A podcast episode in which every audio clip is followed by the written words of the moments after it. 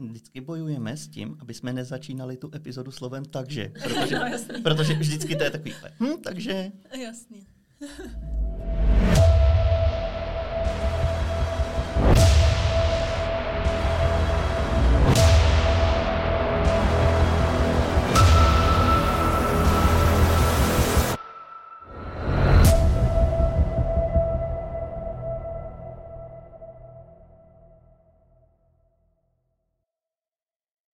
Nový díl Trojtečky dneska s hostem a naším hostem je autorka knihy Děti jsou taky lidi a vlastně autorka stejného fóra vlastně blogu na internetu, na internetových stránkách Zdeňka Šíp Staňková. Ahoj. Ahoj. Ahoj. Vlastně dneska my už jsme si psali, že před půl rokem zhruba, že bychom to uskutečnili, ten rozhovor. A dneska se to zrovna povedlo u té příležitosti, kdy vláda vlastně řeší zakázání tělesných trestů a ty se tam vlastně v tom nějakým způsobem angažuješ, tak máš k tomu nějaký informace? Teďka jako...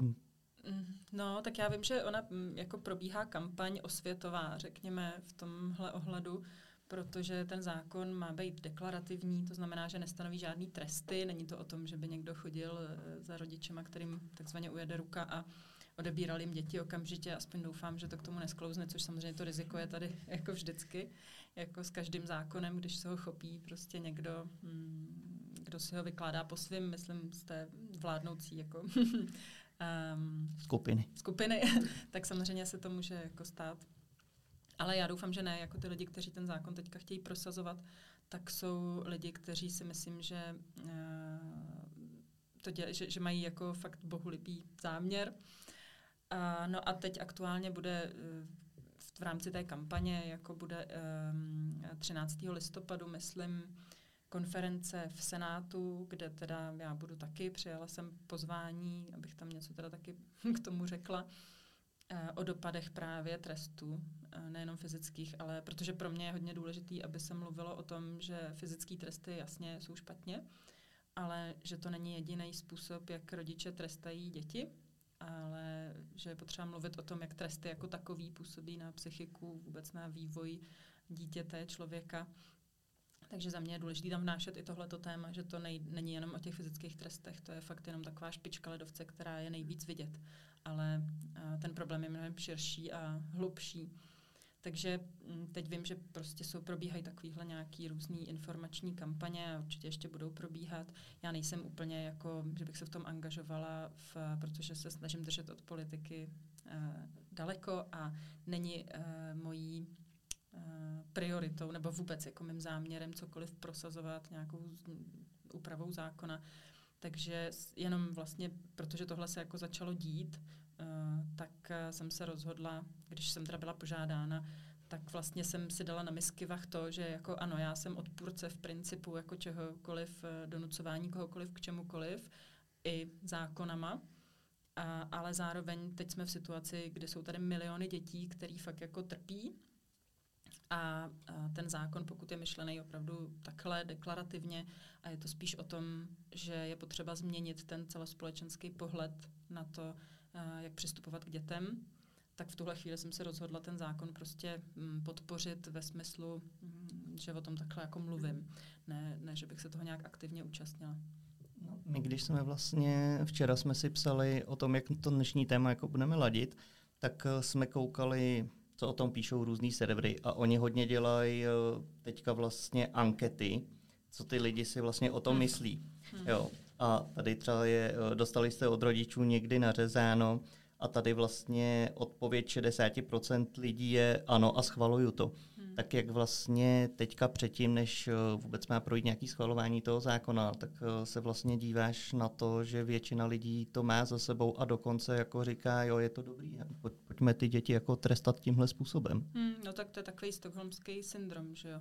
Prostě to dítě nemá jinou možnost, než když to víme prostě z vývojové psychologie, z psychologie jako takový.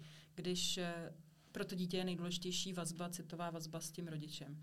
Ve chvíli, kdy ten rodič se chová způsobem, kdy to dítě, který to dítě vlastně vnímá jako negativní, kdy to dítě jako trpí něčím, ať už fyzicky nebo psychicky, kdy ten rodič dává najevo tomu dítěti, že vlastně ho přijímá jenom za určitých podmínek, tak to dítě nikdy v rámci zachování té vazby s rodičem nikdy tohle jako nepochopí nebo nezvnitřní si to tak, že rodič je špatný. Vždycky to dítě to obrátí tak, že já jsem si to zasloužilo, já jsem špatný a proto vlastně tohle nastalo. Je to jako moje vina, protože ve chvíli, kdy to prostě by bylo tak zásadní narušení té vazby a to dítě si to nemůže dovolit a to samozřejmě není vědomá věc, že to prostě to tělo takhle reaguje, ten organismus celý.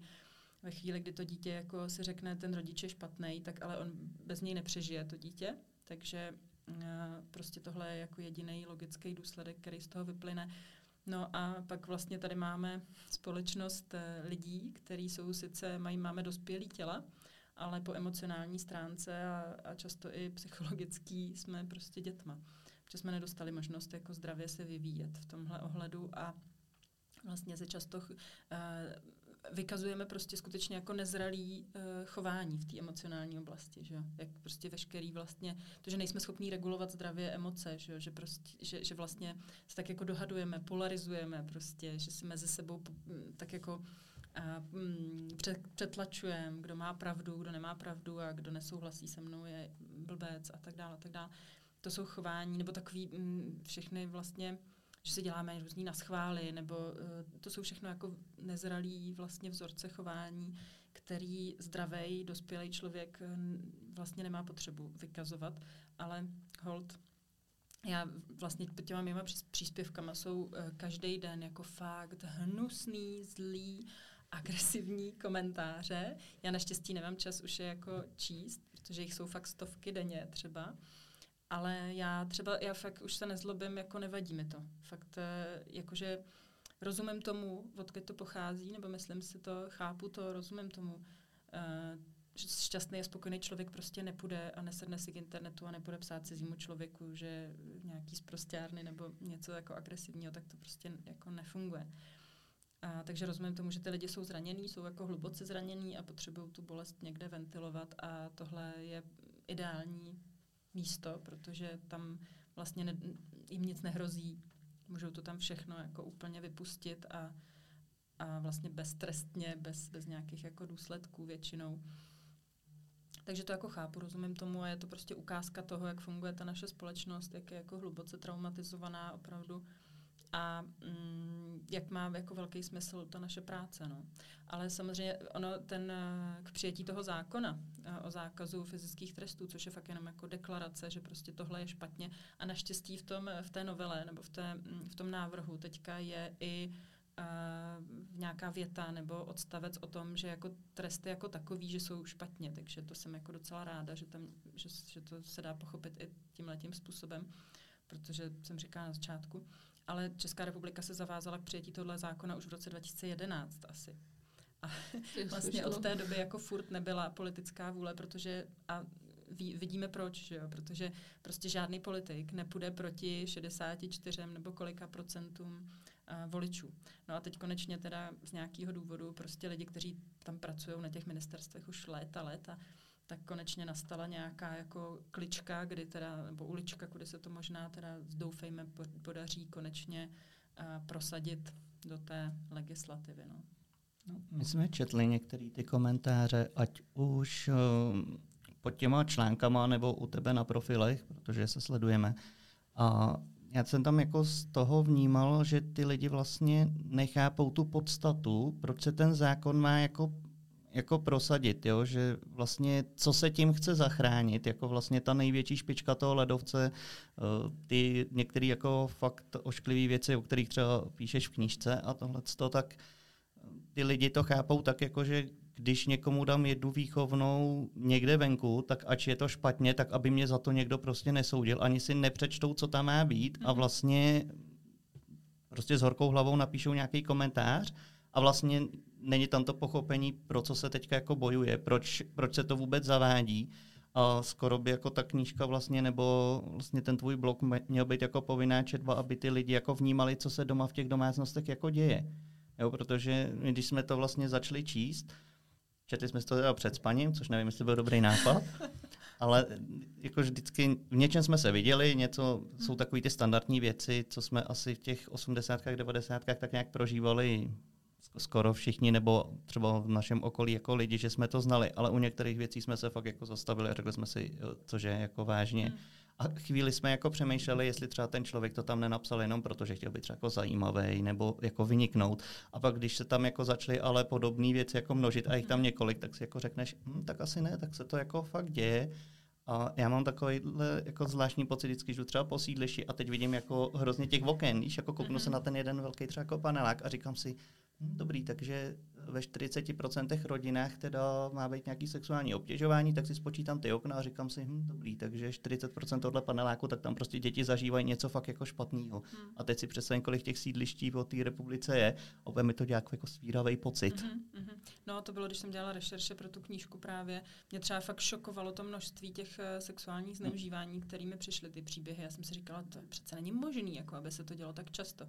No tak jsem začala zkoumat, začala jsem hledat statistiky a ukázalo se, že skutečně v každé evropské zemi je to stejné to číslo a sexuální zneužívání v dětství se týká každý třetí holky a každého sedmýho kluka. Což je prostě neuvěřitelný. To je prostě neuvěřitelný číslo. Tak jako přesně jak říkáš, jako když se podíváš na ty okna nebo na školní třídu, když teda děti jsou ve škole, tak... A nejhorší je, že fakt drtivá většina, naprostá většina těch dětí to nikdy nikomu neřekne, nebo až v dospělosti, ve chvíli, kdy má nějaký bezpečný vztah, třeba s terapeutem nebo s partnerem. Až 40% lidí si to vůbec nepamatuje, jakože nemá žádný vědomý vzpomínky na to, ale to tělo si pamatuje všechno, jak víme, takže probíhají různý flashbacky nebo potíže v sexuální oblasti nebo prostě věci, které s tím zdánlivě vůbec nesouvisejí. A vlastně, když právě člověk ví něco o vývojové psychologii nebo o psychologii jako obecně a najednou jako porozumí tomu, že skutečně my máme jako rodiče tak obrovskou moc, že my můžeme to dítě jako totálně zničit a můžeme vlastně poskytnout mu takový bezpečí, že vyroste, nebo takový prostředí, že vyroste opravdu ve zdravýho člověka. A teď tohle je takový balvan, jako který na nás trošku jako padne, že občas si člověk může říct, ne, ježišmarja, tak tohle já jako nemůžu zvládnout, protože prostě, ale tam moc nejde jako o to být dokonalej, ale spíš o to si tohleto jako uvědomovat a snažit se v těch jednotlivých oblastech jednat vědomně. Vlastně ne pod vlivem jako toho, co nás ty emoce, jak nás vláčí, že to je taky nevyzrálá vlastně věc nevyzrálý osobnosti, že nás ty emoce prostě ovládají, protože my ve skutečnosti se nemusíme nechat ovládat těma emocema, i když je to strašně těžký, ale to je právě to, co ty děti by se měly v průběhu toho dětství učit od těch rodičů, kteří sami jsou schopní regulace emocí, zdraví.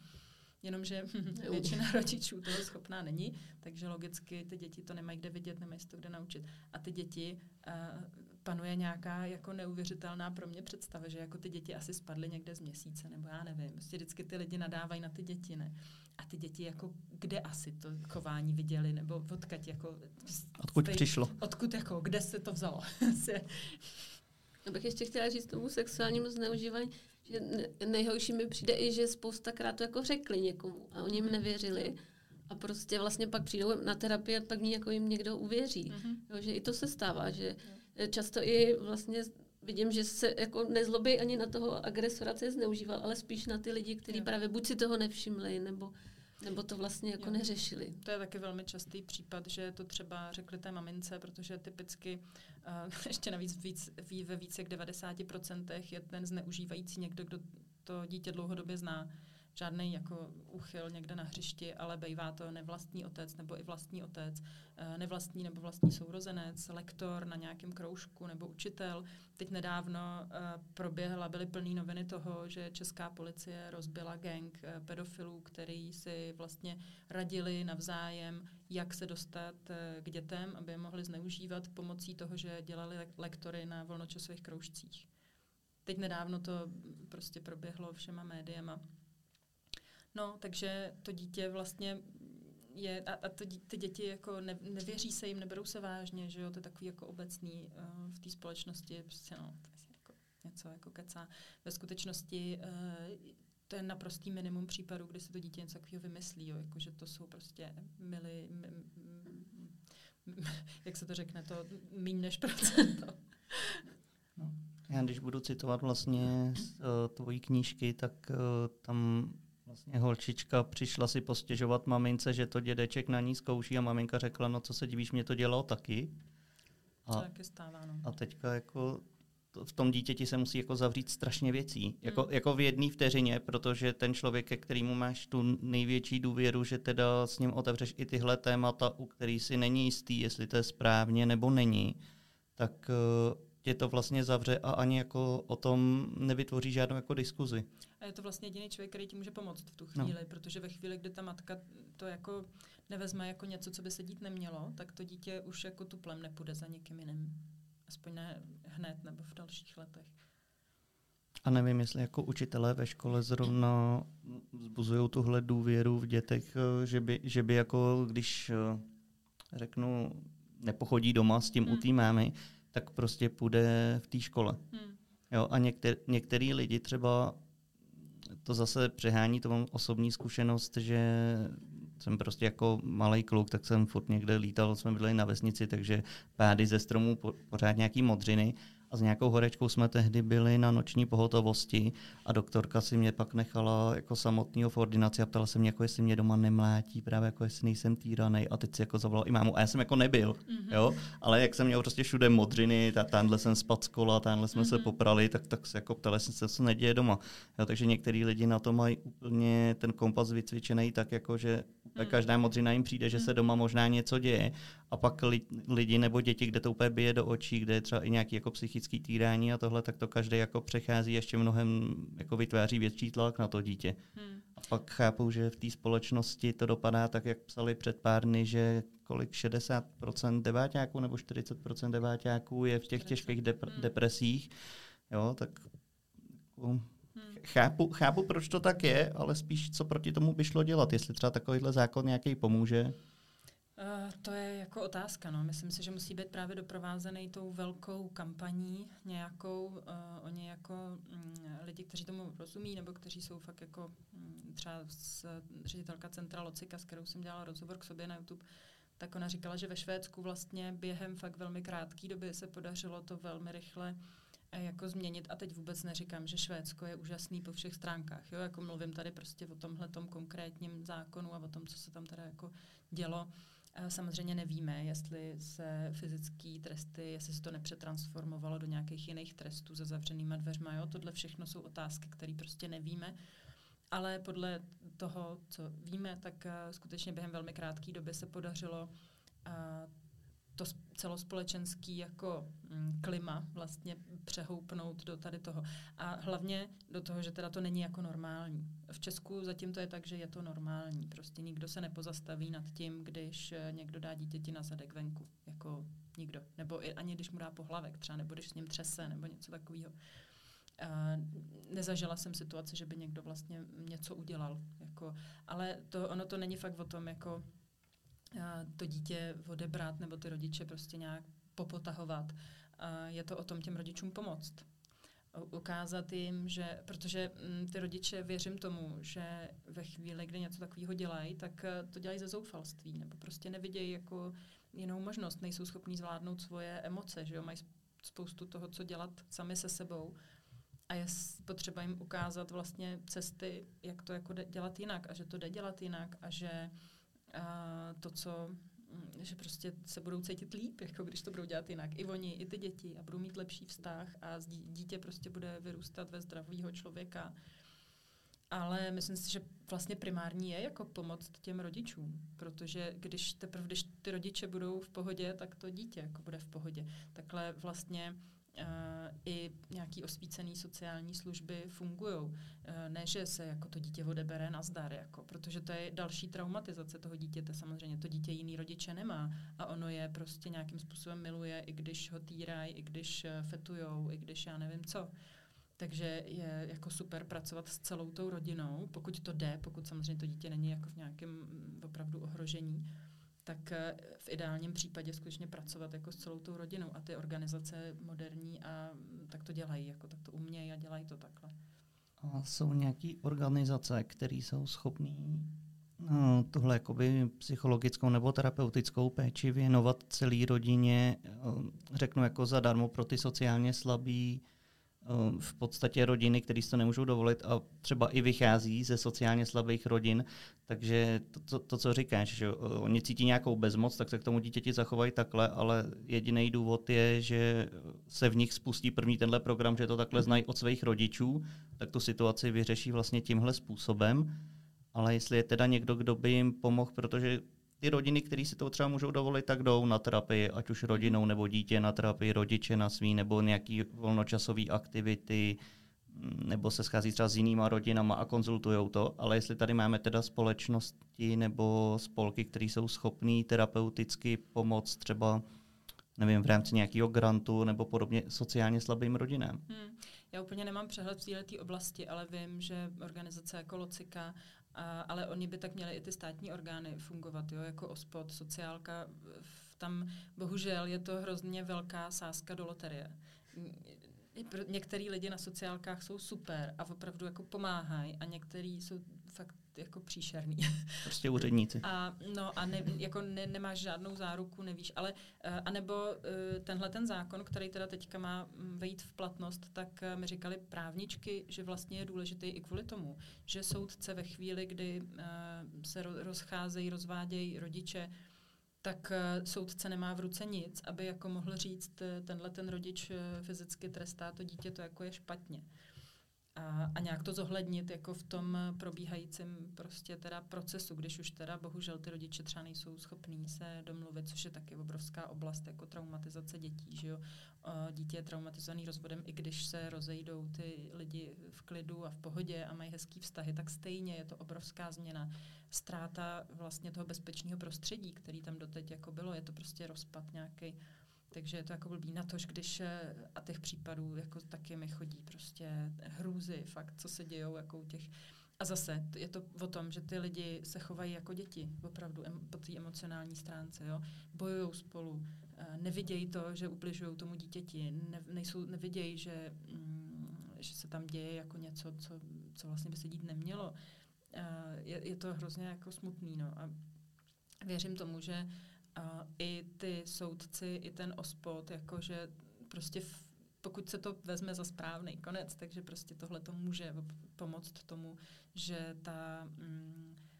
že to nějak ten kontext a celý to vidění tohle toho, že se to změní a posune někam. A samozřejmě je důležitý, aby existovaly organizace, které budou vzdělávat ty soudce, ty sociální pracovníky, prostě všechny, jako lékaře, učitele, všechny. My se taky snažíme, já jsem se nechala na ministerstvu školství akreditovat kurz pro učitele, který dělá psycholožka, kámoška a o traumatu, aby prostě se to povědomí jako šířilo, protože teďka je to ve většině tak, že to dítě je vnímáno jako zlobivý nebo nějaký problémový, ale málo kdo umí vidět to, co za tím chováním toho dítěte ve skutečnosti je. No, tak je potřeba mít společnost informovanou o traumatu, jak se říká.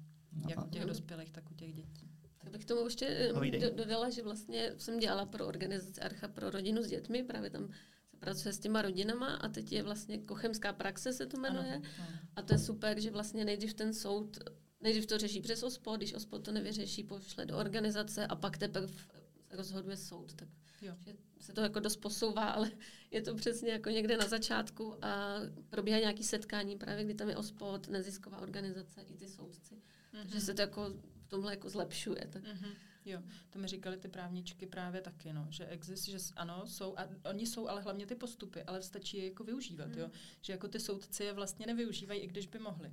Takže je to zase o tom, že je potřeba tu osvětu pořád šířit dál a dál. Některý si to dělají a některý mají takovou jako na půl, jakože něco si z toho vezmou a no, což je vlastně si to posvět. Taky hrozný, protože sice máš nějaký zákon, ale vykládá ho soud, že jo? A vlastně nevíš, na koho narazíš a zase to je jenom člověk, další je jiný a no. A zajímavé, jak jsi mluvila o tom traumatu, že jo? Tak jsem nad tím přemýšlela, že spousta lidí jako má nějaký trauma, nebo možná všichni máme nějaký trauma, že co jsou třeba může být trauma, co si vlastně rodiče ani nepředstaví, že vlastně tímhle by mohli způsobit, co všechno to může jako být. No, já mám ráda a vycházím z práce odborníků, kteří se zabývají traumatem, jako Bessel van der Kolk, Peter Levin, Gábor Maté, A oni, jeden z nich, já si nepamatuju, který vždycky, tak říká, že vlastně to není tak, že někdo má trauma a někdo nemá trauma, ale že je to spíš takový spektrum, na kterém každý z nás se někde nachází. Někdo prostě má menší, někdo má větší a každý jsme se narodili s jinou genetickou výbavou, takže někomu se zapne to trauma dřív, někomu později, jako někdo toho vydrží víc, někdo míň, prostě závisí to na mnoha různých okolnostech. Když to dítě se v principu cítí bezpečně v té rodině, tak potom dokáže snést věci, které dítě, který se necítí bezpečně v té rodině, už nesnese. Je to fakt takový, že to na sebe nasedá a různě se to potencuje a tak jako násobí a tak dál. Takže záleží na strašně moc faktorech. A v principu to, co jako dítě vnímá jako traumatizující, tak je traumatizující. Yes. Takže zvenku to jako vlastně je velmi složitý pro laika, nebo pro člověka, který o tom jako nic neví, tak je to velmi složitý, jako, nebo může to být velmi složitý poznat. A zároveň to dítě není schopný, protože to, co zažívá, vnímá jako normu. To dítě není schopný to nahlídnout, dokud nemá ten mozek se mu nevyvine, že jo, tak aby bylo schopný tohle chápat, tak není schopný to nahlídnout jako zvenku. Ono nerozumí, jako nechápe, že tohle je, že to třeba v jiných rodinách je jinak. To dítě to má jako prostě fakt, že to takhle je. A vyrůstá v osobnost takovou, jak se k němu chovají ty dospělí. Ty rodiče, že jo? Jako pokud se ke svému dítěti budu chovat jako k někomu, kdo si zaslouží lásku jenom když je nějaký, tak to dítě v tom vyroste, že si tu lásku nezaslouží, když bude samo sebou, když bude autentický. Že nemůžu být autentická, musím být taková, aby mě ty ostatní měli rádi, takže buď musím být, já nevím, hezčí nebo hubenější, nebo já nevím jaká. A já jsem zapomněla otázku. Co všechno může být trauma? Já vždycky jsem ze široka, to se nestává furt. Jo, no a trauma, jako třeba Peter Levin má takovou hezkou, velmi krátkou, jasnou definici, co to je trauma. Bezmoc, nebo strach plus bezmoc rovná se trauma. A teď to jsou takový typicky v nemocnicích třeba, nebo i v těch školách, jo, kde to dítě zůstane samo, nemá tam toho bezpečného dospělého, s kým se teda cítí bezpečně a má strach a je vlastně bezmocný, což jako je to dítě prostě ve chvíli, kdy nemá podporu toho rodiče nebo nějakého jiného dospělého, kdo jako chrání za něj ty hranice, které ono si neumí a nemůže být fyzicky ani jinak schopný si ty hranice ochránit, který to dělá jako za něj. No a když tam není, tak jako, co může to dítě dělat, jak se vypneš, jo? Postupně vypíná prostě ty části tak, aby přežilo, protože to zásadní je přežít a všechno ostatní je jako nad tím. No, takže lidi, když se řekne trauma, že jo, tak si představí typicky takovou velkou jednorázovou událost, nevím, znásilnění, přepadení, autonehodu, něco prostě takovýhohle. A to samozřejmě je trauma, to je takový trauma s velkým T, tomu někdo říká. A ve chvíli, kdy není zpracováno, kdy není opečováno, léčeno v tu chvíli, tak může přejít do posttraumatické stresové poruchy, která může přetrvávat dlouho. No a pak máme takzvaný vývojový trauma nebo komplexní trauma, což je něco, co se odehrává vlastně v průběhu třeba dlouhé doby, nebo typicky teda celého dětství. A to můžou být ale velmi jemné věci, které vlastně ta naše běžná společnost považuje za normální. Takový to, že nebereme ty děti vážně, že zlehčujeme, popíráme nebo zesměšňujeme to, co oni prožívají. A že prostě, že jako nejsou braný vážně, no, ty jejich pocity a ty jejich vnímání. Prostě nejsou lidi, no. Vlastně nemají nárok se jako cítit nějak. Nazýváme je přecitlivělí nebo nějaký prostě herečky nebo já nevím, takový ty typický věty, kterých každej si pamatuje z nás asi z dětství spoustu, ať už z rodiny nebo ze školy třeba. A tohle to jsou věci, které vlastně vůbec nevnímáme jako normu. Prostě to, co je jako častý, tak je braný jako norma. No a proto třeba ten Gábor Maté, jeho poslední knížka se jmenuje Mýtus normálnosti a je právě o tom, jak jako žijeme ve společnosti, která vlastně si myslí, že v podstatě je celá traumatizovaná a to trauma je prostě norma, takže si myslí, že to jako je normální, že to je vlastně jako v pořádku. Ale ono není. A je to čím dál tím víc vidět, protože ať už proto, že lidi jsou víc informovaní, takže třeba si, to je přesně to, co se stalo jako u mě na tom profilu, že začali ty lidi posílat ty příběhy, z kterých pak vznikla ta knížka. Tam jich je jenom malinká část v té knížce, jako těch příběhů jsou 9 000. A stalo se přesně tohleto, že lidi, mnoho z nás, jako žilo strašně dlouho s tím, že jsme teda rozbitý a pokažený a že jsme takový jediný. A pak najednou si přečtem, že někdo prožíval ty věci buď úplně stejný, nebo velmi podobný, anebo je prožíval stejně nebo podobně. A já jsem pak četla ty příběhy několik měsíců takhle před spaním, taky pak se mi z toho vrátily panické ataky a úzkosti. Ale několik hodin vždycky jsem četla ty příběhy a říkala jsem si, tohle čtu, ale už po 150. Jako kdyby to bylo furt jak přes kopírák. Některé ty příběhy byly prostě úplně stejný. A pak se ukázalo, že skutečně mnoho z nás zažívalo v dětství fakt jako velmi, velmi podobné situace, což je logický, protože jsme vyrůstali prostě v podobném prostředí. Tam možná ještě říct, že ty si to vlastně zamýšlela jako takovou sranda akci na Vánoce, ano. Ne? Jako, že si řekla, napište, jaký hlášky používali vaše rodiče a rozjelo se z toho tohle a nakonec toho vznikla knížka a takovýhle projekty. Jo, je to tak, no. A ještě já si říkala vlastně, že nějaký maličkosti, nebo to nejsou maličkosti, ale že si lidi myslí, že to je normální. Jo. A že teda právě přijde třeba někdo na terapii a řekne, no já vás otravu s takovýma blbostma. Ano. A já říkám, to je jako hrozný, co říkáte, že se vám tohle jako děje. A oni vlastně si myslí, že to je nějaká blbost, maličkost. No. Protože přesně takhle vyrůstali, že jo? S jakýmkoliv problém, který měli, tak na to dostali reakci, že to je vlastně blbost a že si nemá na co stěžovat. A co by dělali děti v Africe, že jo? Co by za to dali děti v Africe, za ten tvůj život, no. A to je právě strašně poškozující, strašně bolestný vlastně. Ano, jako, že někdo na tom je hůř, neznamená, že já nemám právo jako se cítit, že trpím. Jo? To prostě takový to jako, ale máš pravdu, že to přesně se nese až do dospělosti a mají to často i ty dospělí lidi. No a ještě jsme nedokončili vlastně, že z toho vývojového traumatu může vzniknout takzvaná komplexní porucha, komplexní posttraumatická stresová porucha, která zase může přetrvávat celou dospělost a můžeme si myslet, že jsme to jako my, že to je naše vlastně osobnost, ale naše osobnost se utváří v dětství, ty naše geny, s kterými se narodíme, oni neexistuje gen, který by určoval, že člověk bude mít nějakou duševní poruchu, ani ADHD, nic takového, to prostě není genetická choroba a dneska už to jako každý ví. A neexistuje lékař, jako, který by ukázal, jsem četla právě v nějaký knížce, jo, že prostě ten člověk jako hledal teda nějakého lékaře, který mu řekne, ukáže mu ten gen, jako, který je zodpovědný za, já nevím, ADHD nebo bipolární poruchu. Neexistuje. Prostě to jsou všechno věci, které se diagnostikují na základě příznaků. Ne na základě nějakého odběru krve, nebo že prostě někde najdeš něco, že ne, to jsou věci, které prostě nemají jako genetický základ v pravém slova smyslu. Jasně, máme nějakou predispozici, nějaký gen, který nás předurčuje víc nebo míň k něčemu, že jo. Ale teprve to prostředí, ať už v děloze, před narozením, nebo při porodu, nebo v raném dětství, nebo vůbec v dětství, teprve tam se stane, že se ten gen jako doslova zapne, že se prostě manifestuje. Tak je celý obrovský obor epigenetiky, o kterém jako toho vůbec nevíme moc. Furt vlastně ještě je otázka, co všechno se objeví. Nicméně na tom léku je celkem shoda mezi tou odbornou veřejností, že prostě to není tak, že jako máme geny a hotovo a nejde s tím nic dělat. Což je blbá zpráva i dobrá zpráva, protože prostě najednou vidíme, že máme obrovskou moc, jak nad svým osudem, tak nad osudem těch našich dětí a vlastně, ale většina z nás jako vyrůstala v tom módu té oběti, že vlastně naučená bezmocnost, ne, že jako my nemáme vlastně moc nad ničím a za naše takzvané posrané životy může vždycky někdo jiný, že jo.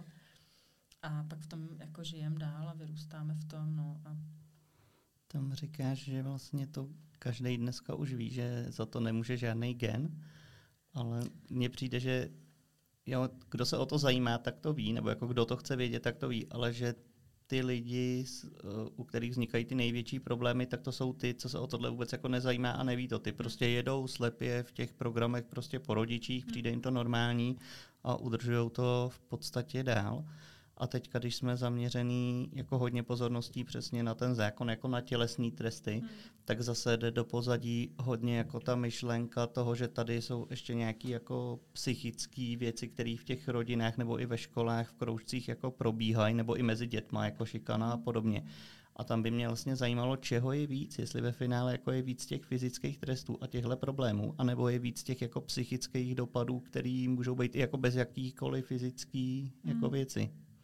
No, těžko říct, no, to vůbec nevím, jak bychom mohli jako změřit, protože ono to tělo je tak komplexní a duše a tělo nejsou oddělený, že jo, navzájem na sebe působějí a vlastně je to jako hrozně složitý podle mě vůbec jako vydávat nějaký jako jasný prohlášení, že jo, jako to, že jako tohle si myslím, že je celkem jasný, že ty geny se prostě zapínají až vlivem toho prostředí.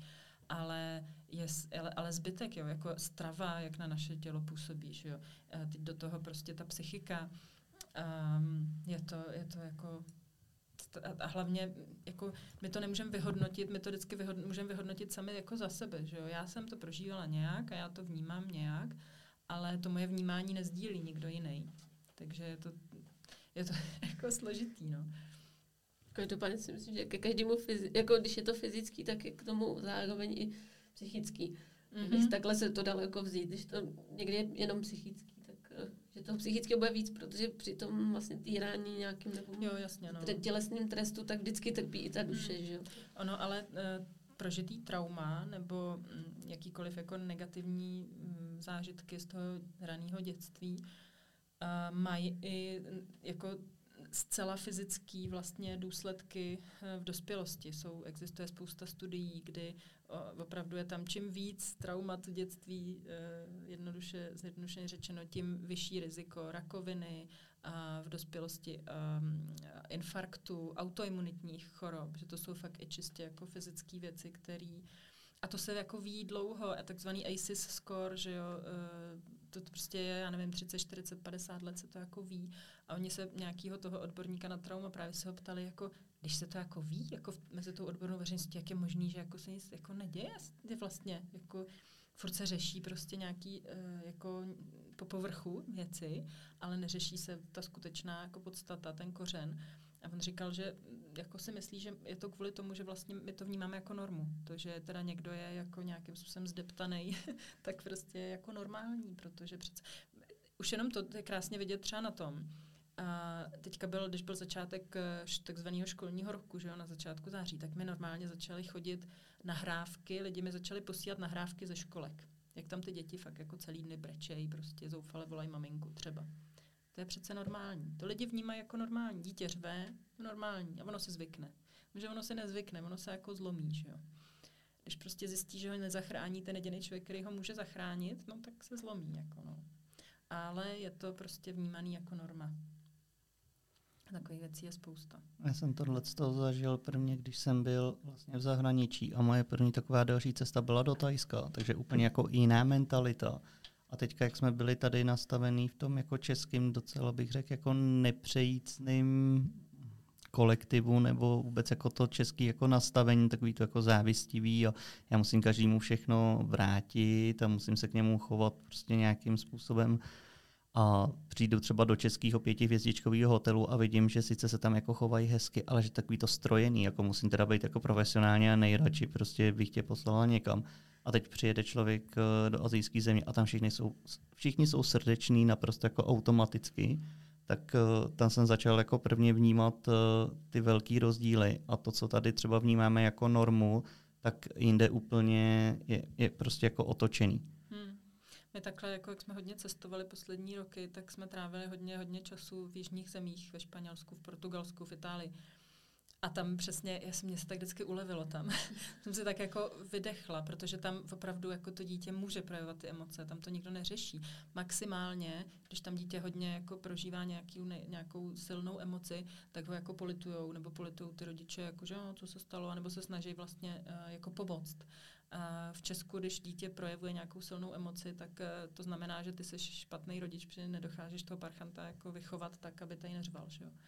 Nebo v letadle, jo, to jsou typický, jo, jakože fakt je tam jako to Česko, prostě Slovensko, já nevím, Polsko, Rusko, to jsou jako fakt je tam vidět, jak já nevím, jestli je to tím jako těma létama komunismu, jo, ale prostě tam je ta tvrdost, jako ta ztráta toho soucitu, empatie, fakt, že jsme zapomněli, jaký to je být dítětem, zapomněli jsme vůbec, jaký to je cítit něco, jako že si vlastně nesmíme ukázat ty emoce, to je ohrožující, že jo, je to prostě ponižující a někdo jiný toho využije určitě a vlastně a celý to nastavení je vlastně takhle, a teď jako nechci generalizovat, ale jako v princip prostě takhle to jako funguje, no. V těch jižních zemích aspoň tam ty emoce se tam jako proudějí, což je určitá prevence to traumatu jako takového. Pustit to ven vlastně, no. Protože to je ale to, co strašná spousta lidí se řeší na těch terapiích v dospělosti, že oni opravdu tam vlastně jdou a jako nepustějí to. Oni to prostě tam někde mají a to říkal Jung, ne, že ty emoce nevyjádřené nikdy nezemřou, že jenom vylezou ven ještě v horších podobách. Takže tam prostě si skládáme ty nevyjádřené emoce, ten vztek, který jsme nemohli teda vyjádřit, a v dospělosti, co uděláme, jdeme na ty sociální sítě a napíšeme tam nějaký cizí ženský, že je prostě kráva a tak a mnohem horší věci. A si myslím, že je potřeba se bránit jako té agresi zákona. Je to prostě výjimečný způsob plnění povinné školní docházky a to je individuální vzdělávání, lidově se mu říká domácí, bezmoc. To je prostě tak strašně, to je jedna z nejhorších emocí, co může člověk cítit. Vlastně každá jeho minuta života je nějak kontrolovaná, někdo ji jako organizuje jako jiný, že buď ta škola nebo ten učitel. Hodně škol úplně popírá, že by u nich nějaká šikana existovala. To je jako velmi častý, že ne, nic takového u nás není prostě, to není pravda. Oni jako, a proč, jak bys to chtěl udělat jinak? Já říkám, no a kdo řekl, že zrovna od tebe mi ta zpětná vazba zajímá, že ty seš ten člověk, kterýho já respektuju v daném oboru, takže mi to zajímá od tebe dostat nějakou známku. Ale jako nejlepší na tom je, že se nikdo nestěžoval.